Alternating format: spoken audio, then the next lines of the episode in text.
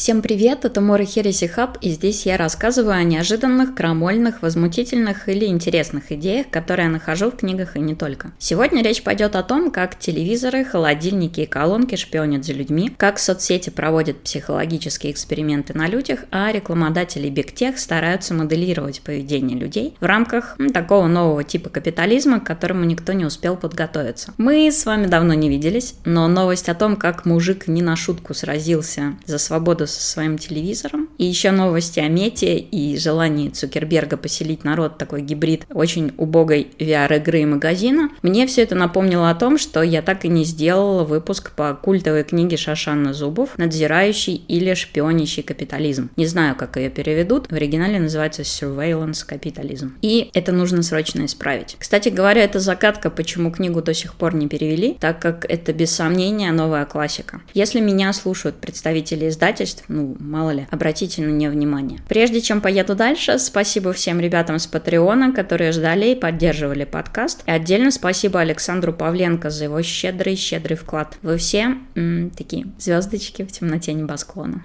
Так вот, э, история про телевизор, пробудившая меня, она такова. Мужик купил умный телевизор Samsung, но он не учел, что умным в доме должен быть только он сам. Купить умный телевизор можно довольно дешево, но его производитель потом зарабатывает на том, что продает доступ к устройству всяким разным сервисам. За рубежом это Hulu, Netflix, CBS, ну и прочие, прочие, прочие дилеры контента в зависимости э, вообще от страны. По факту получается, что телевизор — это компьютер, который при этом вам не принадлежит лежит. Мужик пожаловался, что на телевизоре начало самовольно запускаться приложение новостного канала CBS. Он попросил его отключить. Но оказалось, что Samsung контракт CBS, приложение удалить нельзя и никакие жалобы не принимаются. Получилось, что покупатель телевизора не обладает контролем над тем, что он купил, и его телевизор это просто сливная труба рекламодателя. Если когда-то раньше при прежнем капитализме он был покупателем товара, то сейчас он по сути просто за свои деньги берет девайс, который шпионит за ним, и заодно показывает ему рекламу. И у меня возник вопрос, зачем вообще нужны такие вещи? Ну, у меня, в принципе, нет телевизора, поэтому от меня вопрос такой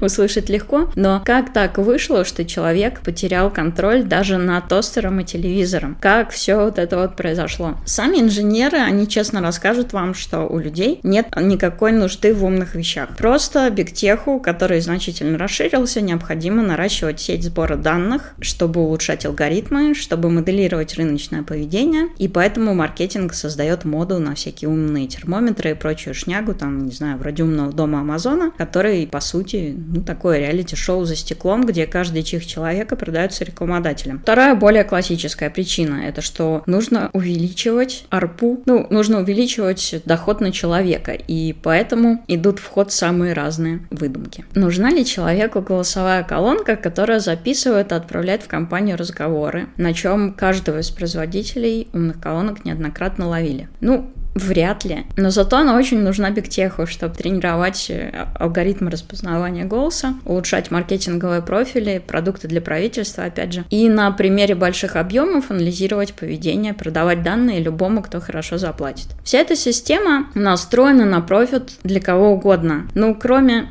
кроме, да, конечного пользователя, которому достаются какие-то необходимые объедки, чтобы он покупал, и который из участника рынка стал просто ресурсами. Такого обезличивания и опредмечивания никто вообще не ожидал, потому что даже если мы посмотрим на рабовладельческое общество, то раб он и имущество, ну и все-таки какая-никакая, но личность. А здесь же при такой схеме люди и их поведение, и мечты, и интересы – это просто руда, полезные ископаемые, и не более. Никто не слушает голос полезных ископаемых. Всеми этими вопросами задавалась целая куча людей, и многие написали замечательные работы, но пару лет назад философ и исследователь Шашанна Зубов Гугов написала книгу, отслеживая, как за последние пару десятилетий Google создал такую отдельную разновидность капитализма, которая уже не рассматривает человека как субъекта какого-то участника рынка. Для бигтеха, для соцсетей пользователи уже давно не являются пользователями чего-либо, то есть они и созданные ими воспринимаются в принципе как имущество компании. За короткое время эти компании из-за того, что не было регулирующих законов, создали такой шпионящий вездесущий вариант капитализма, весьма антидемократическую, в принципе, даже антиправовую систему, основанную на многократных злоупотреблениях, и при этом единичный пользователь не в состоянии оспорить их действия, потому что они настолько уже распухли, что он слишком мал и незначителен, Хотя влияние именно на его конкретную жизнь, там какой-то даже малейшей ошибки в системе может быть очень-очень-очень большим. По сути, многие корпорации зарабатывают на том, что продают рекламодателям способность влиять на решения людей, а позволяет им это делать положение монополистов. Шашан Зубов пишет, что происходящее сейчас беспрецедентно, то есть никогда прежде такого не происходило, и поэтому мир не, ус- не успел выставить какую-то защиту. Законодательные машины слишком медленные, изменения слишком специфичные, и хотя всякие там люди уже давно били в колокола, современный бигтех, он, в принципе, гораздо неприятнее, наверное, многого, что воображали фантасты в своих антиутопиях. Это, конечно, не означает, что у вас пользователи какого-нибудь Твиттера или еще чего-то полностью отнимают волю, а вы вполне можете сбежать пока еще. Но степень влияния, особенно незаметного, для человека она позволяет довольно сильно модифицировать решение. И тут я сразу сделала оговорку, что я говорю с позиции человека, который уже 15 лет работает в IT.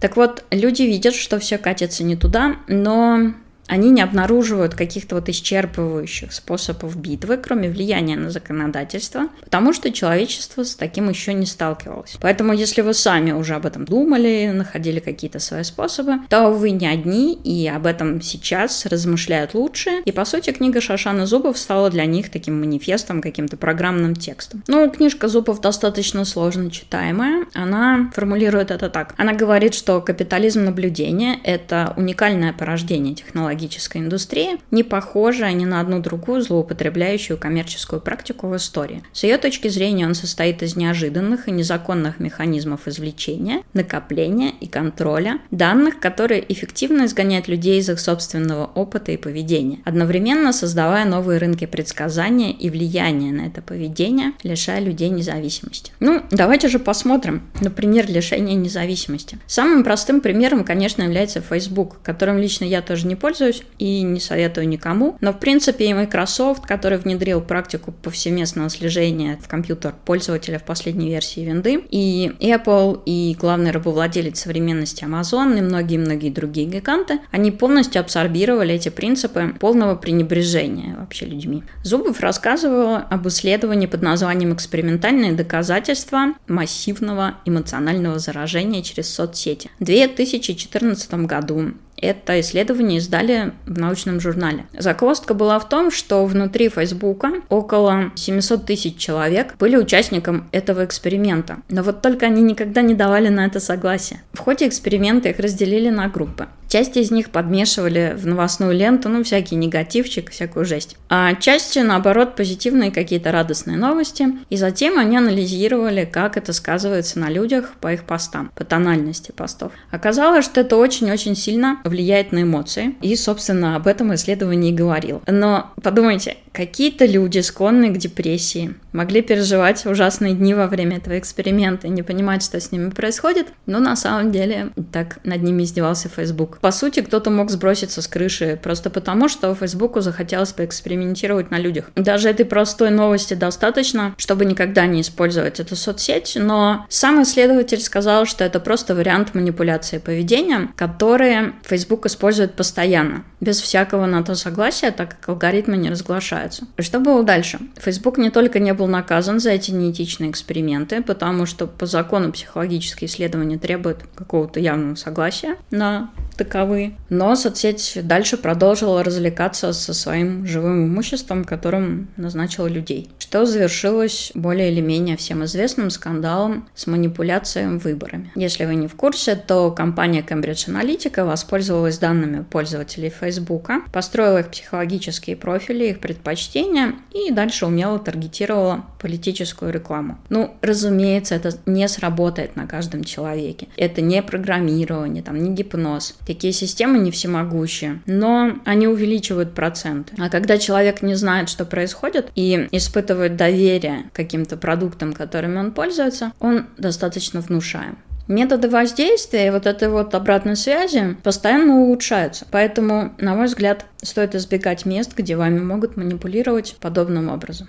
Как пишет Шошана Зубов, только задокументированных экспериментов проводилось более тысячи. Но, в принципе, каждое нововведение соцсети являлось таковым. Например, выяснилось, что алгоритмически генерируемая лента оказывает влияние, и человека, который занимает центристскую позицию, достаточно легко радикализовывать, подбрасывая ему какой-то соответствующий контент. Лично на меня наибольшее впечатление произвела история с 2017 года в Австралии, когда утек отчет, показывающий около 7 миллионов профилей учеников старшей школы и разных студентиков, анализирующих эмоциональное состояние. Зачем? Чтобы в тот момент, когда они наиболее уязвимы, когда у них печалька, продавать им разнообразные вещи, подпихивать, чтобы они совершали шопинг, повышали свой уровень радости. Это очень жестоко. Анализируя картинки, посты, взаимодействия, алгоритмы пытались предсказать, когда вот люди чувствуют себя нервными, глупыми, тревожными и так далее. Оцените цинизм. В результате те люди, которые росли на свободном вебе, ну или которые просто мечтают о свободном вебе, сейчас испытывают ощущение полного краха, потому что вместо свободной сети, полной каких-то гиков и нацеленной на сотрудничество и творчество, на распространение знаний, они получили веб,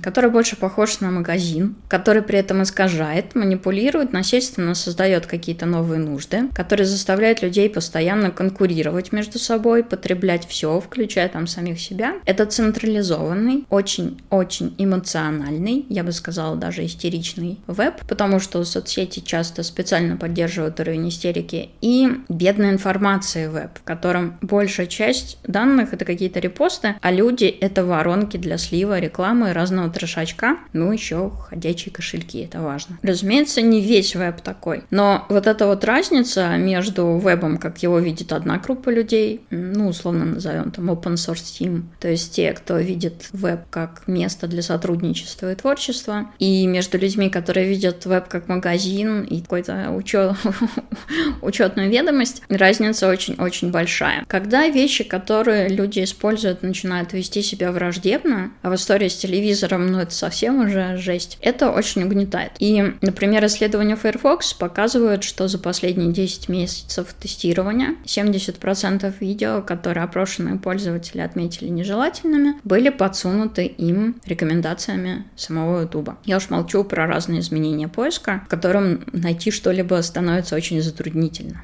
Недавно наше правительство объявило конкурс на систему искусственного интеллекта, которая будет создавать, ну, что-то вроде психологического профиля пользователей на основе данных, которые те выложили в соцсетях. Необходимо все это для того, чтобы понимать, кто настроен против правительства, а заодно это помогает избежать затрат на экспертов, которые должны быть привлечены по закону, если дело дошло до суда, например, в делах там, по терроризму или еще чему-то подобному. И зная, что происходит в Китае, если вы не знаете, почитайте, то почитайте про уйгуров. Там цифровой профиль используется, чтобы лишить диссидентов даже возможности пользоваться транспортом. Ну и поэтому легко представить, к чему это приведет у нас. К делам об анекдоте, который очень-очень кого-то оскорбляет, будет добавляться характеристика такая характеристика в кавычках из соцсетей, и человек будет отправлен на пошив формы для полиции в колонию. При этом, если запрос правительства РФ показался вам чем-то анекдотичным или из ряда вон выходящим, то подобных систем существует достаточно много. Я знаю как минимум одного предшественника. Это отдельный продукт IBM под названием IBM Watson Personality Insights, который сейчас вошел в состав просто системы искусственного интеллекта. Так вот, это был отдельный продукт для рекламодателей, который который анализировал тексты и по манере писать бил юзеров на группы в зависимости от так называемых типов личности. Ну, классификация это осуществлялась, разумеется, не очень точно, но тем не менее продукт оценивал экстраверсию, тенденцию соглашаться, общую открытость, там, меланхолию и так далее, и так далее. Помимо простого анализа эмоций, продукт делал предсказания на основе вот сравнения, обработки бигдата. А теперь подумайте, сколько всякого мусора можно продать биполярщикам, людям, которые рассказывают о проблемах с самооценкой. Какие бездны эксплуатации тут открываются. Некоторые механизмы достаточно изощренной слежки компании подают как полезные фичи. Ну, например, многие производители вроде Apple или Microsoft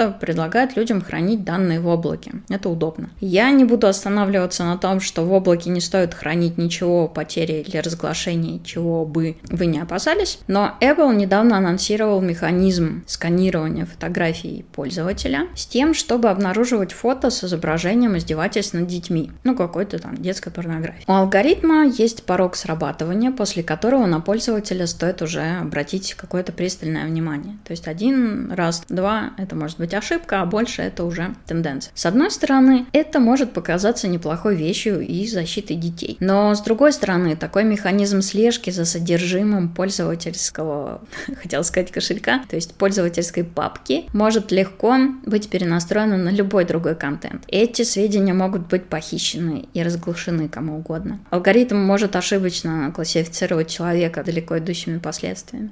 Специфика фотографии вашего устройства может использоваться для продажи, может передаваться там, гражданину майору и так далее, и так далее. После возмущения Apple пошли на попятную, но вообще все, что хранится в облаке компании, технически можно любым образом обрабатывать и так. Некоторые говорят, что технологии сами по себе не вредны. Вредно их использование. Сеть, она не вредна, а вот вредно это когда ты сидишь не 6 часов. Пожалуй, пожалуй, да, это так. Но надзирающий капитализм, описанный Шашаной Зубов, это не технологии как таковые. Это способ использования этих технологий. Это определенного рода системы восприятия людей как поставщиков сырого сырья для создания продуктов. Это устойчивая архитектура изъятия этих данных о поведении, относящаяся к пользователю с максимальным пренебрежением. То есть его интересы тут не учитываются. Люди полностью отстраняются от своего собственного опыта, у них никто ничего не спрашивает. И я бы сказала, что это не технология как таковая, это фреймворк для использования технологий, выработанный корпорациями, способ вот их использования, который работает не на пользу людей, а на пользу рекламодателей или компаний. Чтобы было лучше понятно, что я имею в виду под словом фреймворк или там система воззрений, как это работает. Шашана Зубов привела достаточно хороший пример компании Эффектива. Два исследователя Пикара Калиоби натренировали систему, которая называлась MindReader. Она должна была распознавать эмоции. Для этого использовали кучу актеров, они изображали разную мимику и обучали алгоритм. Ну вот, то что это там улыбка, это гнев, это там радость, это удивление. Их задачей было создать систему, которая, увидев лицо человека, сможет сказать, какую эмоцию он испытывает. Изначально идея была в том, чтобы помочь детям-аутистам, у которых с распознаванием эмоций других э, большая беда. Но заинтересовались этим в основном корпорации-спонсоры, вроде Pepsi, Microsoft, Toyota и так далее, и так далее. Женщины-исследовательницы напряглись, потому что им хотелось делать какие-то полезные продукты, помогать людям, ну, как это часто бывает в начале. Однако вскоре вот этой созданной компанией Эффектива очень плотно заинтересовались, да, компании, которые занимаются рекламой. Им очень хотелось улучшить систему распознавания эмоций, чтобы понимать, как люди реагируют на рекламные ролики, чтобы давать им еще, еще, еще, еще этого дерьма.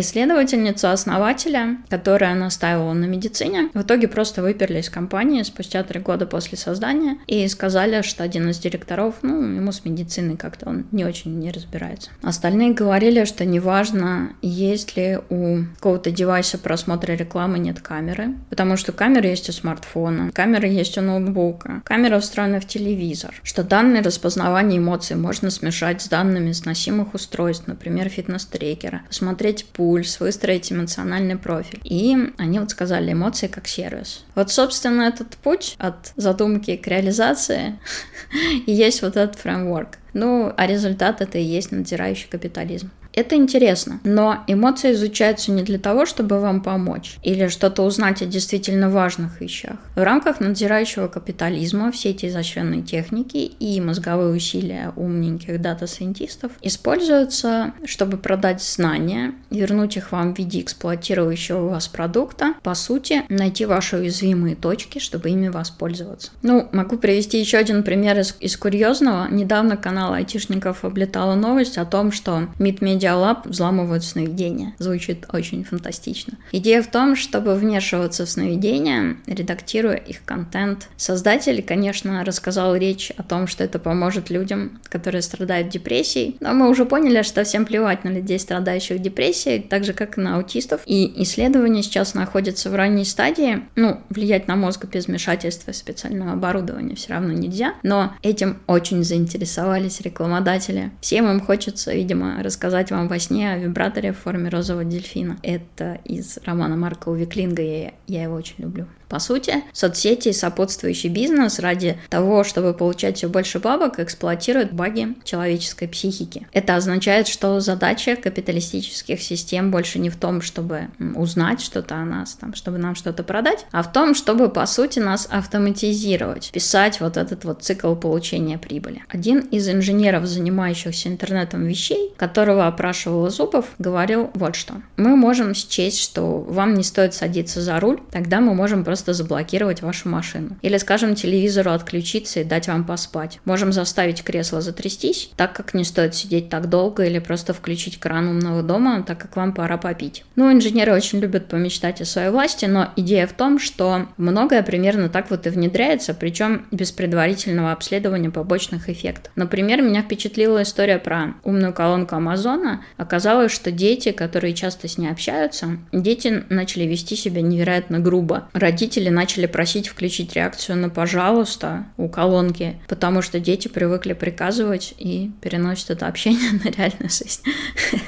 Баги тоже моделируют поведение людей в итоге. А вчера я прочитала чудесную новость о том, что у ряда водителей Toyota отключилась функция удаленного запуска. Оказывается, что Toyota решила тоже как-то повысить доход с одного человека очень оригинальным образом, сделав работу брелка платным сервисом. Ну, то есть вы должны заплатить за сервис сервис, каждый год должны платить за то, чтобы брелок работал. Это, это безумие. Я не знаю, как вы, но вот лично я предпочитаю сама решать, когда мне есть, когда мне садиться за руль. Так что порой начинаешь неожиданным образом радоваться, что живешь в России, потому что у нас автоматизация пока отстает. При этом, увы, наши алгоритмы распознавания лиц самые лучшие и, ну, одни из лучших, окей. И москвичи это уже на себе почувствовали. Также у нас идет активное сотрудничество с Китаем в области систем наблюдения. Но вообще сотрудничество правительства и бигтеха в плане противозаконной обработки обработки информации, и это отдельная история. Иногда говорят, что если услуги бесплатные, то значит товар это вы. Анархисты с этим бы поспорили. Но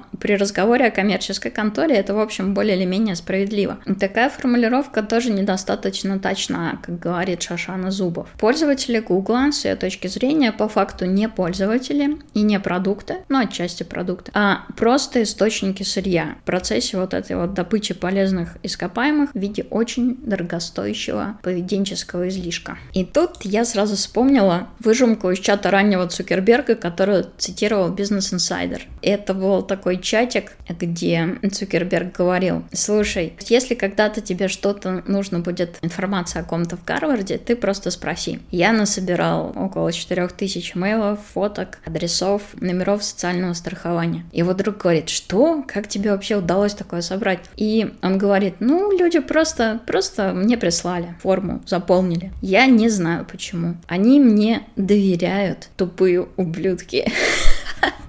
Ну, собственно, все мы для бигтеха и есть тупые ублюдки. Дам факс. И владельцы никогда не переставали вести себя по отношению к пользователям соответственно. Эксперименты над пользователями в Тиндере имеют те же корни, что эксперименты Фейсбука над людьми. Это непрозрачность алгоритма и манипуляция пользователями. Иногда даже невозможно понять, вот следят за тобой сейчас или нет, потому что этот анализ и слежка, они сейчас повсеместны. Каждое приложение отправляет информацию о тебе там в 100 разных разных контор. И онлайн-приложения для студентов, например, могут участвовать в исследованиях о том, как учатся плохие и хорошие студенты, что кажется, в принципе, полезной идеей, но студенты об этом могут не знать. Система онлайн-обучения и читалки на смартфонах анализируют, что и как вы делаете, но поставят ли вас об этом в известность? Будете ли вы, вот лично вы, бенефициаром этих исследований, или компания опять ищет слабое место в вашей психике, чтобы, когда у вас внимание ослабело, забить вас рекламой каких какими-то манипуляциями. Вот эти вот вопросы постоянные, неравноправие и непрекращающееся вранье – это соль современного коммерческого интернета, и она создает определенное давление на людей. Неуважение и эксплуатация, они становятся общим местом, и интернет начинает немного угнетать. Вот эти вот странные вопросы в топовой РПГ, где ты вроде расслабляешься, это часть сценария или их потом отдадут какой-то компании третьей, с которой Activision заключен контракт?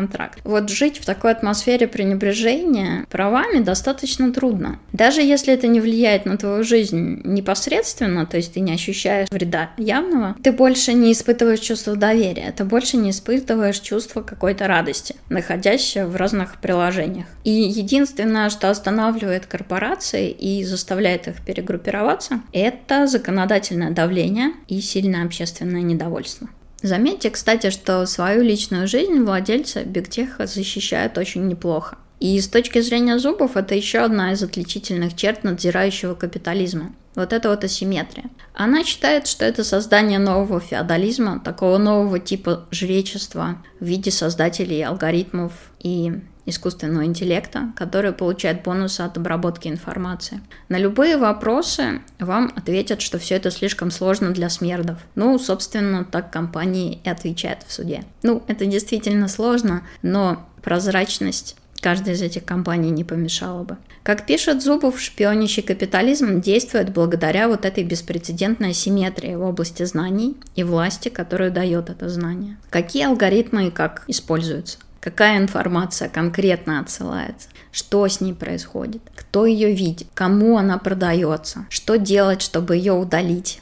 а точно ли она будет удалена, если я попрошу. И ни на один из этих вопросов компании вам не ответят, хотя это данные о вас. То есть это ваше поведение, это ваши клики, это ваша какая-то особенность, как вы печатаете. То есть это все, все, все относится, это ваш голос, там, ваше тело, ваше лицо.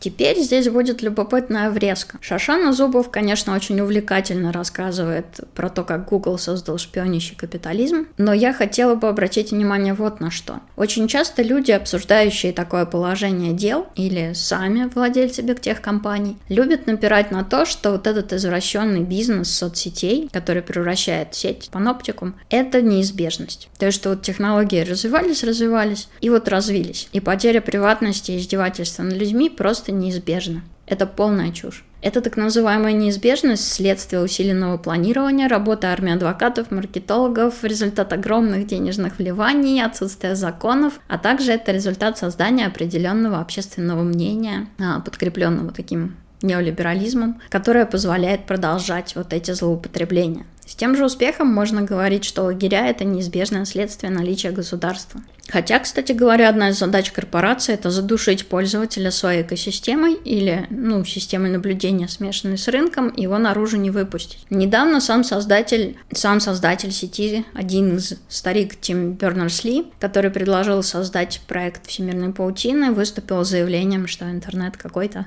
не тот, неправильный интернет.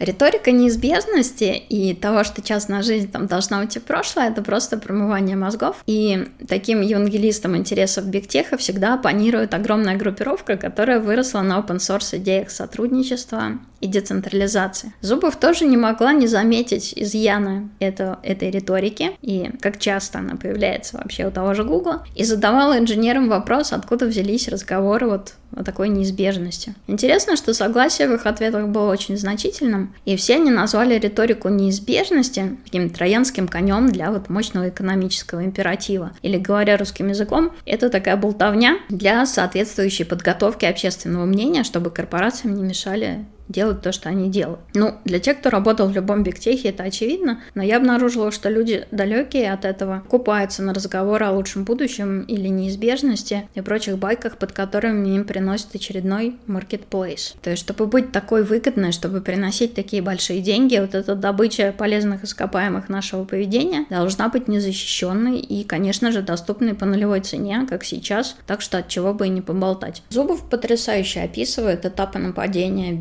бигтех компаний на разные вот такие частные аспекты приватную жизнь людей. Она выделяла там четыре стадии этого цикла. Вторжение, привыкание, адаптация и перенаправление. Выглядит это таким образом. Сначала компания откусывает какой-то огромный кусок от прежде защищенной частной жизни, то есть совершает что-то вопиющее. Ну, например, в 2010 году в проекте Google Street View везде ездили Google мобили, делали 3D-карту улиц. Также они собирали карту Wi-Fi сетей и обещали, что собирают только общедоступную информацию. Это оказалось полным враньем. Google собрал приличную базу паролей, номеров, метаданных кредиток, тела сообщений, разговоры из открытых сеток, записи дейтингов, порнографии, передававшиеся аудио, видеофайлы и так далее, и так далее. Все это очень легко матчилось и прикреплялось к данным конкретных людей, чтобы обогатить их профили. И, собственно, каждый сервис Google и большая часть сервисов крупных корпораций вообще — это такие троянские кони. Так так выглядит первый этап вторжения. Дальше мегакорпы за счет огромных ресурсов начинают тормозить открытые на них дела и обязательно возникающее общественное возмущение. На Google открыты тысячи исков во всех странах мира, но одно дело может длиться годами,